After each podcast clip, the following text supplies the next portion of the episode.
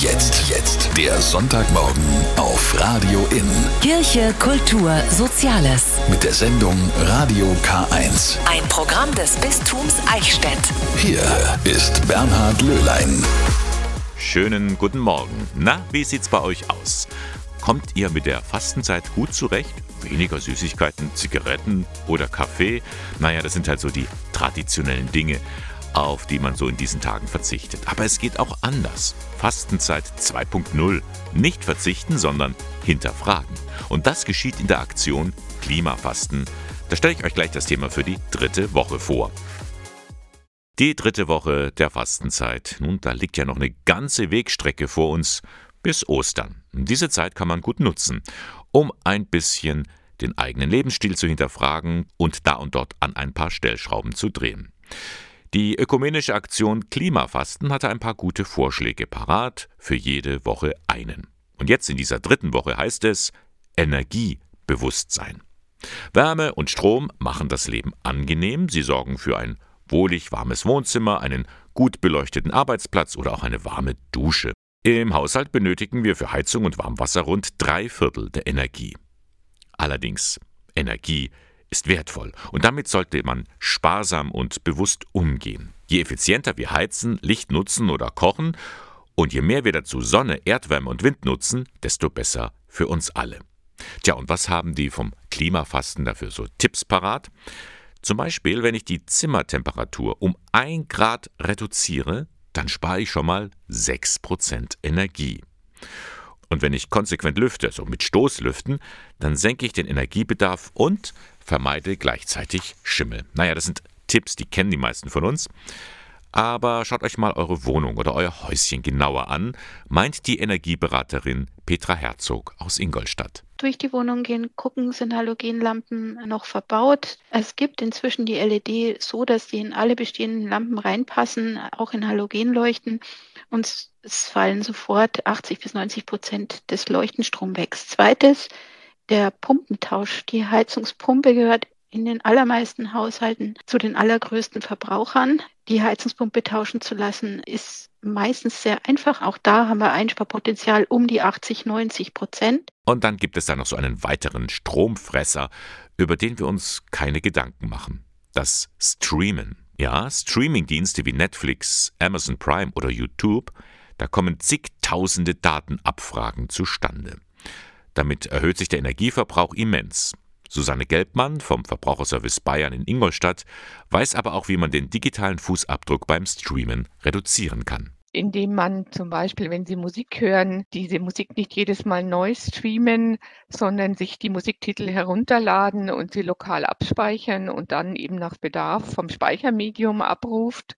Schalten Sie die Autoplay-Funktion aus, dann werden nur die Videos geladen, die Sie auch wirklich sehen wollen. Achten Sie beim Videostreamen auch auf die passende Bildqualität.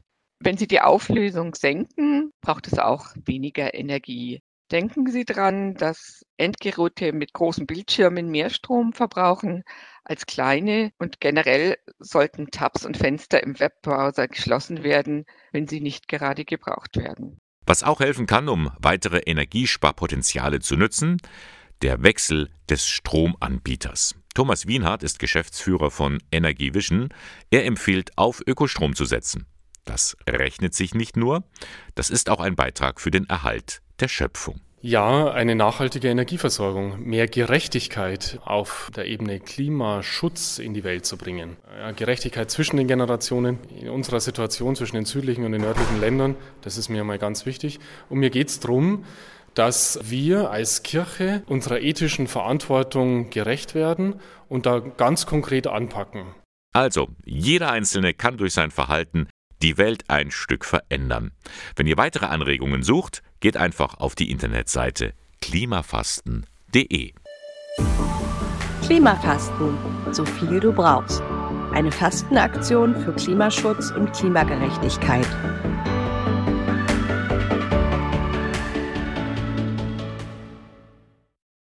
Es ist gleich halb neun.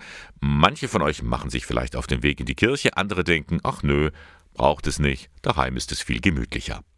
Kein Problem, feiert doch den Gottesdienst zu Hause oder unterwegs, da wo ihr gerade seid. Heute Um 20 Uhr ist das nämlich möglich. Drei Seelsorgerinnen aus Nürnberg bieten nämlich einen WhatsApp-Gottesdienst an.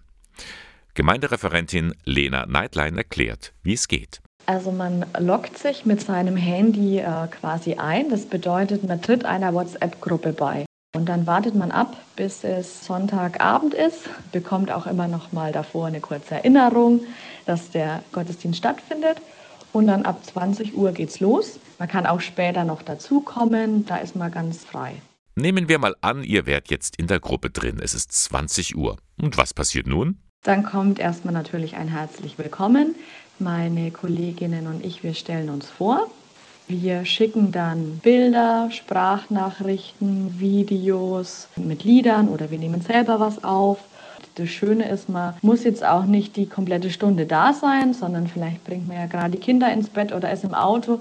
Dann kann man auch nach 21 Uhr äh, sich noch hinsetzen und die Inhalte quasi anschauen, nachhören, nachspüren. Normalerweise tauscht man sich fleißig in einer WhatsApp-Gruppe aus. Da geht's manchmal richtig hin und her und durcheinander.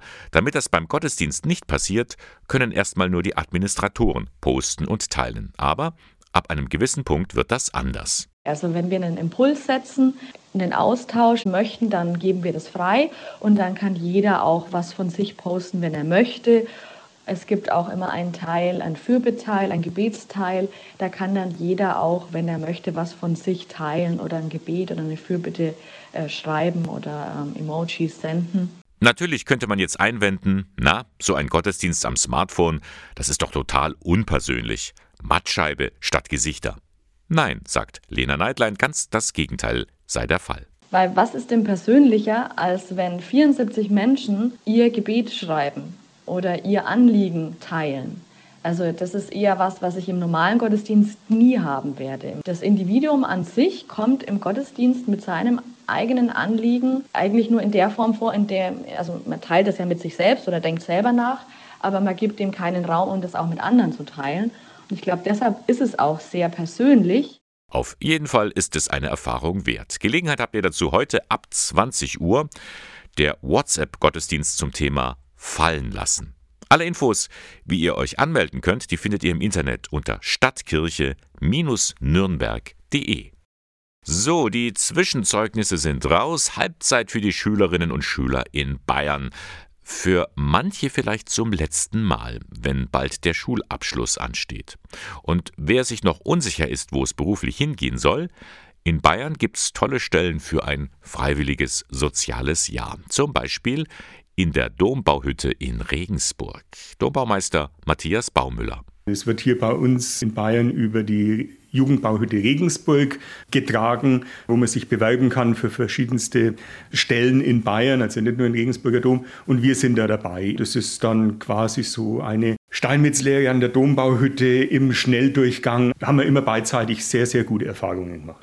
Wer jetzt meint, hm, das wäre doch was für mich oder für meinen Nachwuchs. Ja, ein bisschen aufpassen müsst ihr schon, denn dafür braucht's was, wenn man in der Dombauhütte arbeiten will.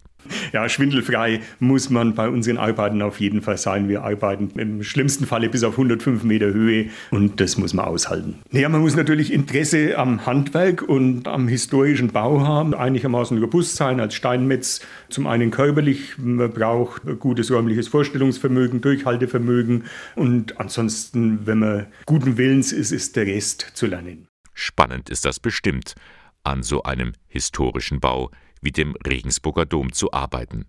Sieht man auch an den ehemaligen FSJ-Lern was Matthias Baumüller natürlich freut. Eigentlich alle sind irgendwo im weiten Umfeld der Denkmalpflege, Restaurierung, Steinmetz, Kirchenmaler, Restaurierung, Architektur und so weiter geblieben. Also es hat irgendwo so einen Zündfunken gegeben anscheinend. Also wer den Regensburger Dom auch mal hinter den Gerüsten sehen und daran arbeiten will, die Bewerbung fürs freiwillige soziale Jahr in der Dombauhütte, die startet jetzt im März.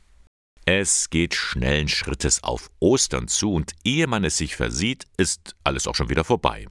Dabei sind das gerade für Christen die entscheidenden Tage des Glaubens. Und um die wirklich mitfeiern zu können, lädt das Bistum Eichstätt junge Familien ein, die Kar- und Ostertage im Jugendhaus Schloss Pfünz zu verbringen.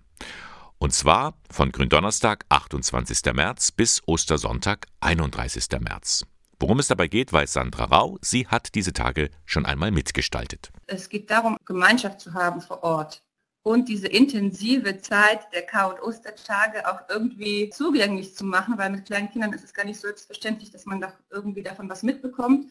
Die Kinder haben andere Kinder da, man kann auch Austausch haben. Seit jeher ist die Feier der Heiligen Woche mit Gründonnerstag, Karfreitag und Osternacht durch viele Zeichensymbole und Bräuche geprägt. Bei diesen Tagen können Kinder im Kindergartenalter oder noch jünger mit ihren Eltern richtig in das Geschehen eintauchen. Als Eltern von kleinen Kindern haben wir es oft so, dass wir es nicht immer in die Liturgie schaffen oder auch nicht immer schaffen, da ganz dabei zu sein, innerlich, weil man abgelenkt ist von, von dem, was passiert. Und da einerseits eine Hilfe für die Erwachsenen mit vielleicht einer kleinen liturgischen Einleitung, überhaupt der Rahmen, das Ganze am Stück zu erleben, das soll gegeben sein und für die Kinder ein Näherbringen, ein gemeinsames kindgerechtes Erleben dieser großen Mysterien und großen Themen.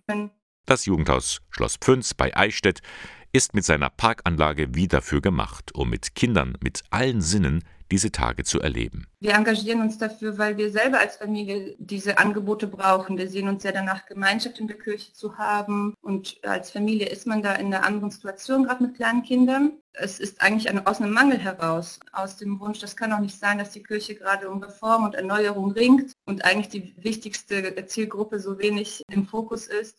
Die K- und Ostertage, die werden veranstaltet von der Initiative Familien Pünz und dem Referat Evangelisierung und Glaubenskommunikation im Bistum Eichstätt.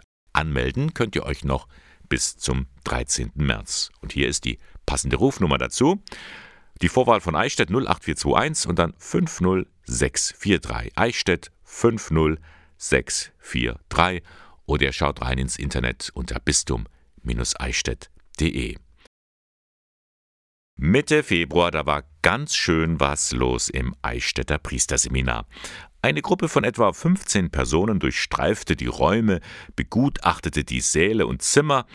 Das waren jetzt keine potenziellen Kandidaten für ein Priesteramt, das waren Mitarbeitende des Bayerischen Rundfunks. Denn Ende April werden im Seminar Fernsehaufnahmen gemacht für die Reihe Kunst und Krempel. Eine tolle Sache, findet auch Katharina Hupp, Sie ist Kunsthistorikerin im Bistum Eichstätt und verantwortlich, dass alles reibungslos verläuft. Worauf sie da achten muss, darüber habe ich mit ihr gesprochen. Welche Aufgaben kommen da jetzt hier auf das Priesterseminar zu? Ja, vor allem natürlich die logistischen Aufgaben. Also das heißt äh, zum einen natürlich äh, die Zimmer zu blocken, zu gucken, was passt für Kunst und Krempel und ja, das alles soweit zur Verfügung zu stellen, damit dann die Produktion auch reibungslos verläuft. Was sind die größten Herausforderungen jetzt hier beim Durchgehen gewesen? Tatsächlich die technischen Voraussetzungen, also vor allem gerade Stromkabel und Belichtung. Das sind äh, wirklich ähm, sehr, sehr große Herausforderungen. Warum ist das so ein Event, auch, dass man sich in der Umgebung auch richtig freut? Ja, natürlich ist es was ganz Besonderes. Vor knapp 30 Jahren war Kunst und Krempel ja schon mal hier in Eichstätt. Und jetzt quasi wieder zum Jubiläum ist es ganz schön, wenn sie wieder da sind. Was erhofft sich die Kunsthistorikerin von diesem Ereignis? Da könnten ja auch ein paar Highlights dabei sein. Absolut. Ähm, neue Schätze kennenzulernen, auch natürlich gerade aus dem privaten Bereich. Das hatten wir jetzt ja auch schon mal, dass äh, dann ein Eichstätter Stück gefunden wurde. Und das ist natürlich für uns auch immer super spannend. Soweit Katharina Hupp. Die Kunsthistorikerin begleitet also die Aufnahmen des Bayerischen Rundfunks, wenn Kunst und Krempel nach Eichstätt kommt. Wie ihr da mitwirken und euch bewerben könnt, dazu gleich mehr. Ist das Kunst oder kann das weg? Manchmal ist man sich gar nicht so sicher, wenn man sich daheim dieses alte Porzellanstück anschaut. Das soll ja schon von den Urgroßeltern stammen. Nun, was tun, wenn man nicht mehr weiter weiß? Gut, dass es da die Sendung Kunst und Krempel gibt.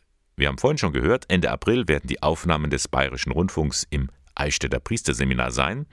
Was da in der Fernsehsendung jeden Samstag um 19.30 Uhr gezeigt wird, weiß der zuständige Redakteur Markus Meyer. Es ist eine Antiquitätensendung, wo es darum geht, äh, dass Menschen uns ihre Sachen zeigen und bei uns Experten sich das anschauen, eine Einschätzung geben, sowohl über was ist es eigentlich und was könnte es wert sein. Es gibt da verschiedene Kategorien. In Eichstätt stehen unter anderem auf dem Programm Gemälde, Kunst aus Papier, Möbel oder religiöse Volkskunst.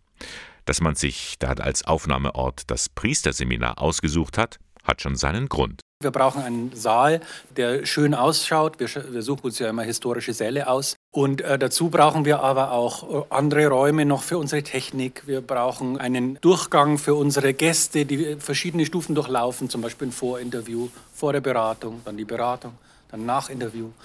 Ja, und wir sind mit großen Übertragungswägen hier, äh, die müssen man irgendwo abstellen. Da waren wir unter anderem hier und haben hier eben Bedingungen vorgefunden, die für uns ideal sind.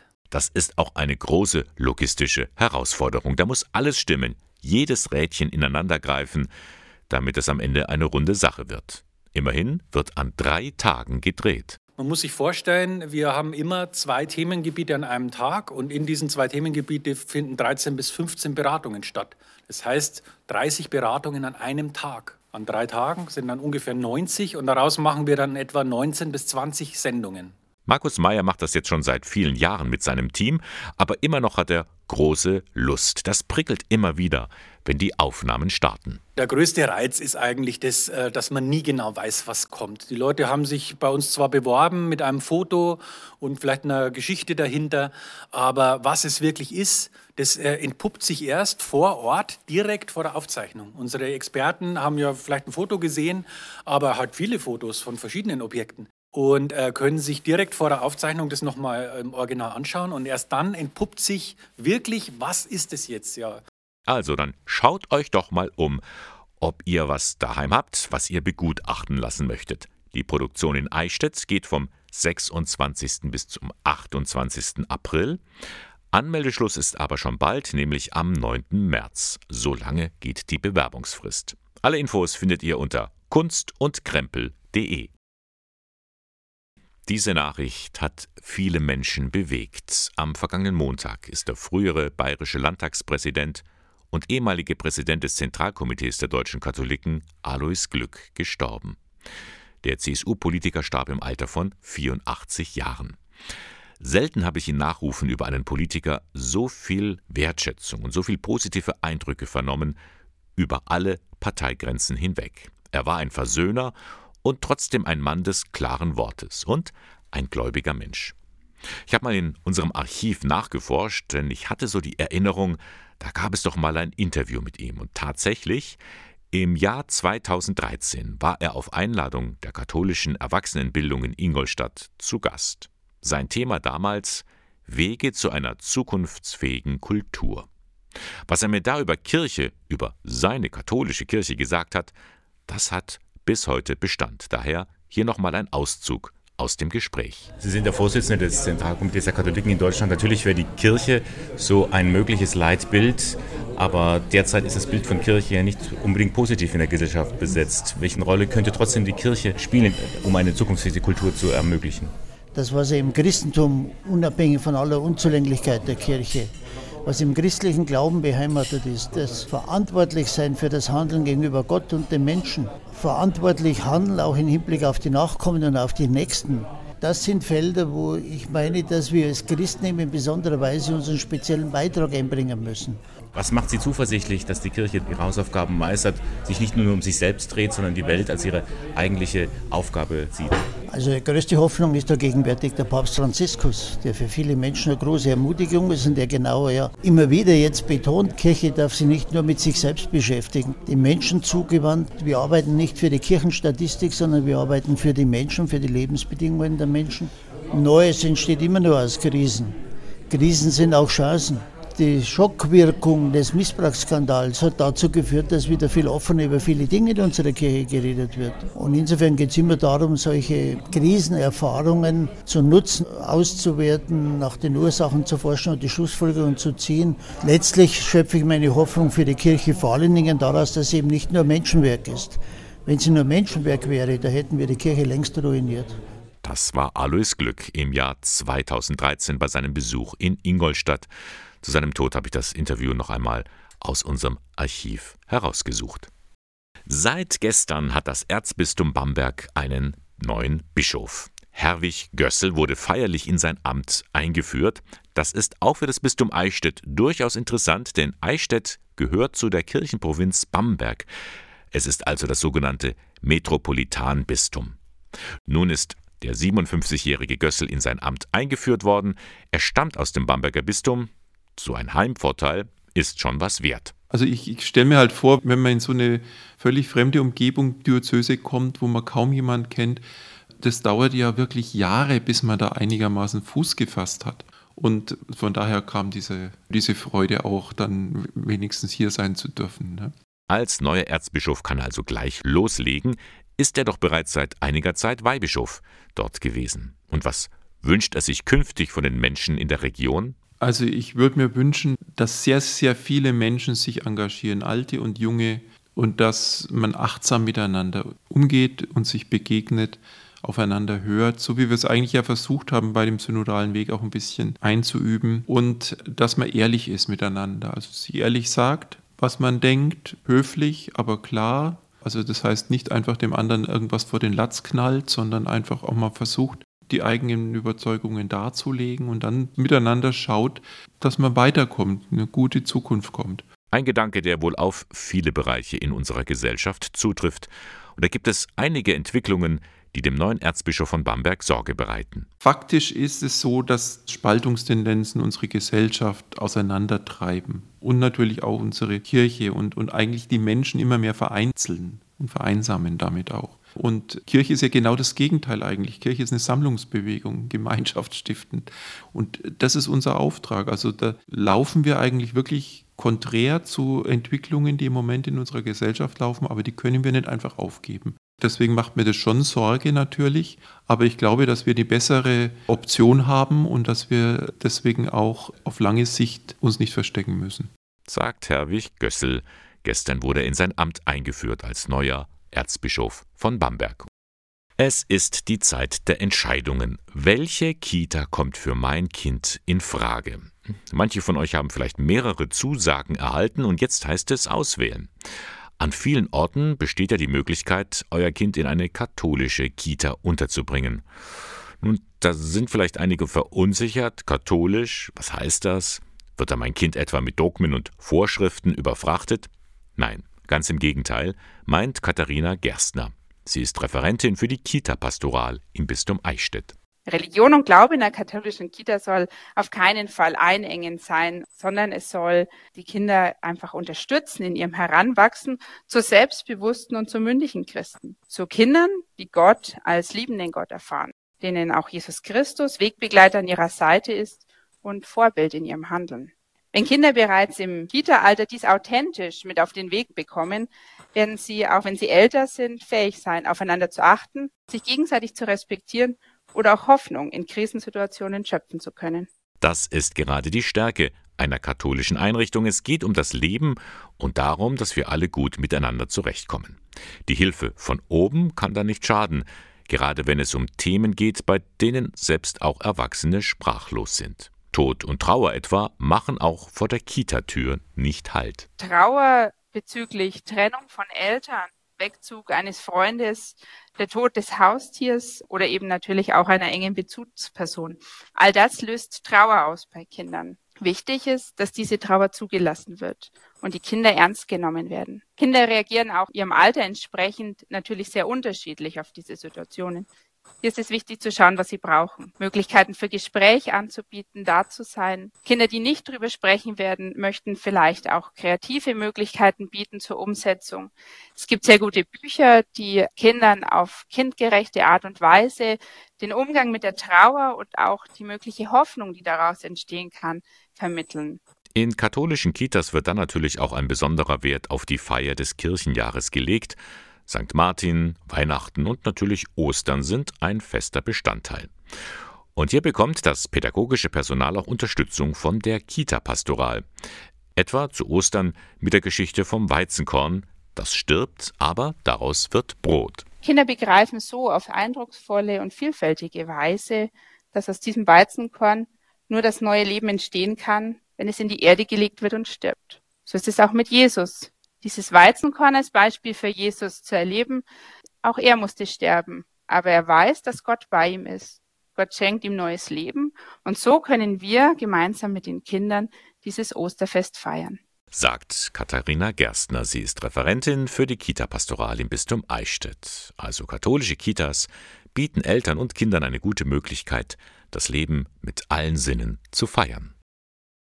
Er ist wohl einer der bekanntesten Pfarrer in Deutschland. Ich sag nur Kellnerjob auf der Wiesen, exotische Tiere in seiner Kirche bei der Ficherlmesse und ein Berggottesdienst auf einem Hochhaus. Ja, Pfarrer Rainer Maria Schießler lässt sich immer wieder was einfallen. Und deshalb ist er jetzt auch ausgezeichnet worden mit dem Bayerischen Verfassungsorden. Zusammen mit 50 weiteren Persönlichkeiten wie Charlotte Knobloch oder Uschi Glas.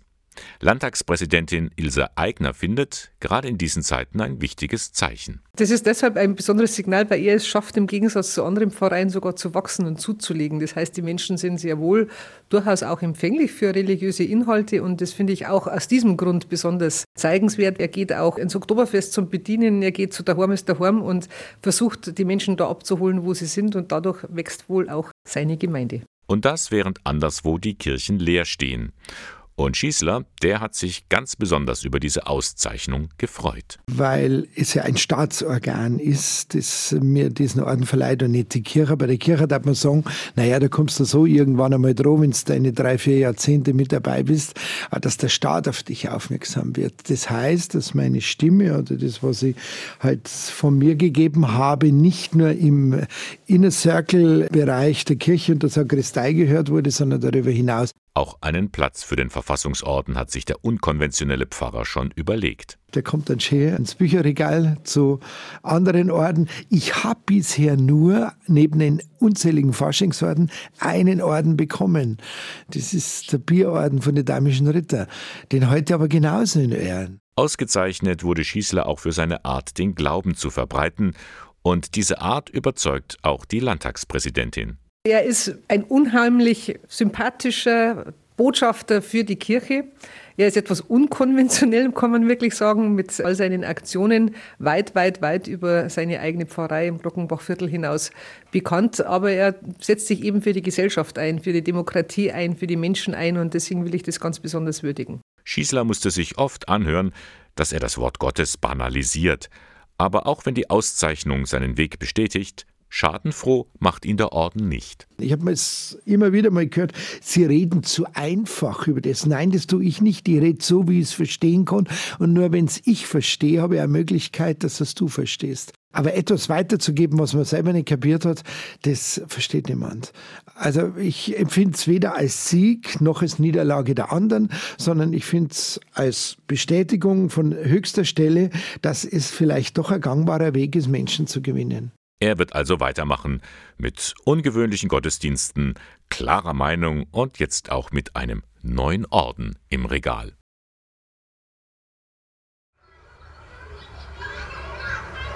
Kinder, die auf dem Spielplatz unbeschwert herumtollen, die einfach Freude haben am Leben, da geht einem das Herz auf. Da bleibt man gerne mal stehen und schaut zu. Doch für manche ist das ein trauriger Anblick. Für Paare, die gerne ein Kind hätten und doch keines bekommen. In Deutschland ist fast jedes zehnte Paar zwischen 25 und 59 Jahren ungewollt kinderlos. Da platzt so mancher Traum, weiß Maria Trippold. Sie leitet die Beratungsstelle für Schwangerschaftsfragen beim Sozialdienst katholischer Frauen SKF in Ingolstadt. Der Kinderwunsch, das ist einfach ein ganz zentrales Lebensthema. Und wenn das nicht gelingt, dann äh, ist oft so die Entscheidung, jetzt äh, versuchen wir die Ursache herauszufinden. Das heißt, es geht zu den Weg medizinischer Diagnostik. Und es ist so, dass das ein langer Weg ist, der auch mit vielen zeitlichen und finanziellen Ressourcen verbunden ist. Das ist eben auch die Belastung, die das Ganze ein Stück weit ausmacht. Dann kommt auch noch das Umfeld hinzu. Eltern zum Beispiel, die sich nichts sehnlicher wünschen, als Oma oder Opa zu werden. Oder der Freundeskreis, alle haben ein Kind, Gesprächsthemen drehen sich nur noch um die Erziehung. Dann die biologische Uhr, die tickt. Da wird das Paar ganz schön auf die Probe gestellt. Oft ist es so, dass dieser ganze Prozess auch äh, mit Krisen verbunden ist, also dass einfach Menschen in sich eine Krise erleben oder auch als Paar aber ich erlebe auch ganz oft, dass es die Paare stark zusammenschweißt, dass sie ganz viel äh, daran arbeiten, ihren gemeinsamen Weg zu finden und sich gegenseitig zu unterstützen. Und um einen solchen Weg miteinander zu finden, Dafür ist die psychosoziale Beratung beim SKF da. Sie hilft, aus diesem ständigen Kreislauf des Hoffens und der Enttäuschung herauszukommen, wenn sich der Kinderwunsch nicht erfüllt. Auf diesem Thema liegt ja immer noch so ein Tabu. Da spricht man nicht drüber. Und es ist wichtig, dass Sie so die Erfahrung machen, wir sind nicht alleine damit. Es trifft viele Paare, denen es so geht. Allein diese Erkenntnis ist für die Paare eine Erleichterung. Auch überhaupt einmal darüber sprechen zu können.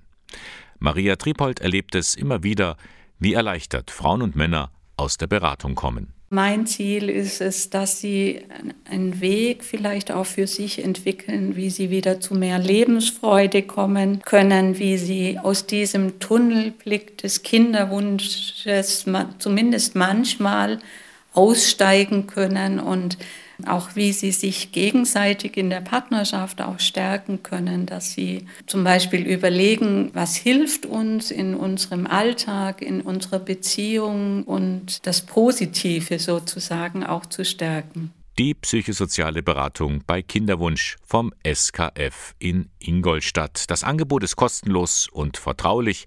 Sie finden es in der Schrannenstraße 1a. Alle Infos dazu finden Sie im Internet unter www skf-ingolstadt.de.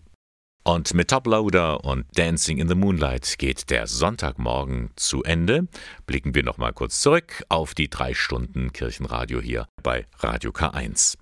Kunst und Krempel kommt nach Eichstätt Ende April und Katharina Hupp, die Kunsthistorikerin aus dem Bistum Eichstätt, die freut sich schon, denn die kommen ins Priesterseminar. Also ich freue mich riesig darauf, zum einen, weil es für mich persönlich eine richtig große und neue Erfahrung ist, wo ich unglaublich viel lernen kann, was ich sonst normal nicht lernen würde. Und zum anderen, weil ich selber natürlich auch gerne Kunst und Krempel anschaue. Dann könnt ihr heute um 20 Uhr bei einem WhatsApp-Gottesdienst mitmachen. Gemeindereferentin Lena Neidlein erklärt, wie es geht. Also man loggt sich mit seinem Handy äh, quasi ein. Das bedeutet, man tritt einer WhatsApp-Gruppe bei. Und dann wartet man ab, bis es Sonntagabend ist, bekommt auch immer noch mal davor eine kurze Erinnerung, dass der Gottesdienst stattfindet. Und dann ab 20 Uhr geht's los. Man kann auch später noch dazukommen, da ist man ganz frei. Alle Infos, wie ihr euch anmelden könnt, die findet ihr im Internet unter stadtkirche-nürnberg.de.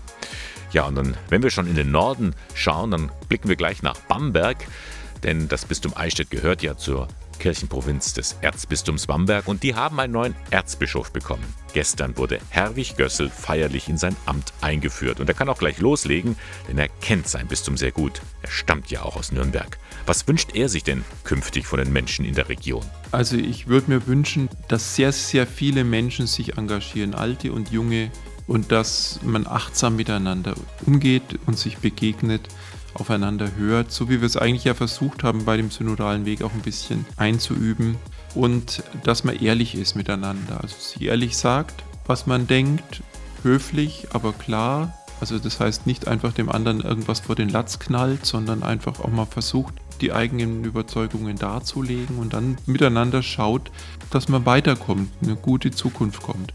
Ein Gedanke, der wohl auch auf viele Bereiche in unserer Gesellschaft zutrifft. Und das war der Sonntagmorgen von Radio K1, das Kirchenradio im Bistum Eichstätt. Moderation und Redaktion der Sendung Bernhard Löhlein. Und ich wünsche euch noch einen schönen Tag, eine gute Woche und wir hören uns nächsten Sonntag wieder. Bis dann. Das war, das war Radio K1, der kirchliche Hörfunk des Bistum Eichstätt. Jeden Sonntag von 8 bis 11. Radio K1 finden Sie in Eichstätt in der Luitpoldstraße 2. Oder online unter radiok1.de.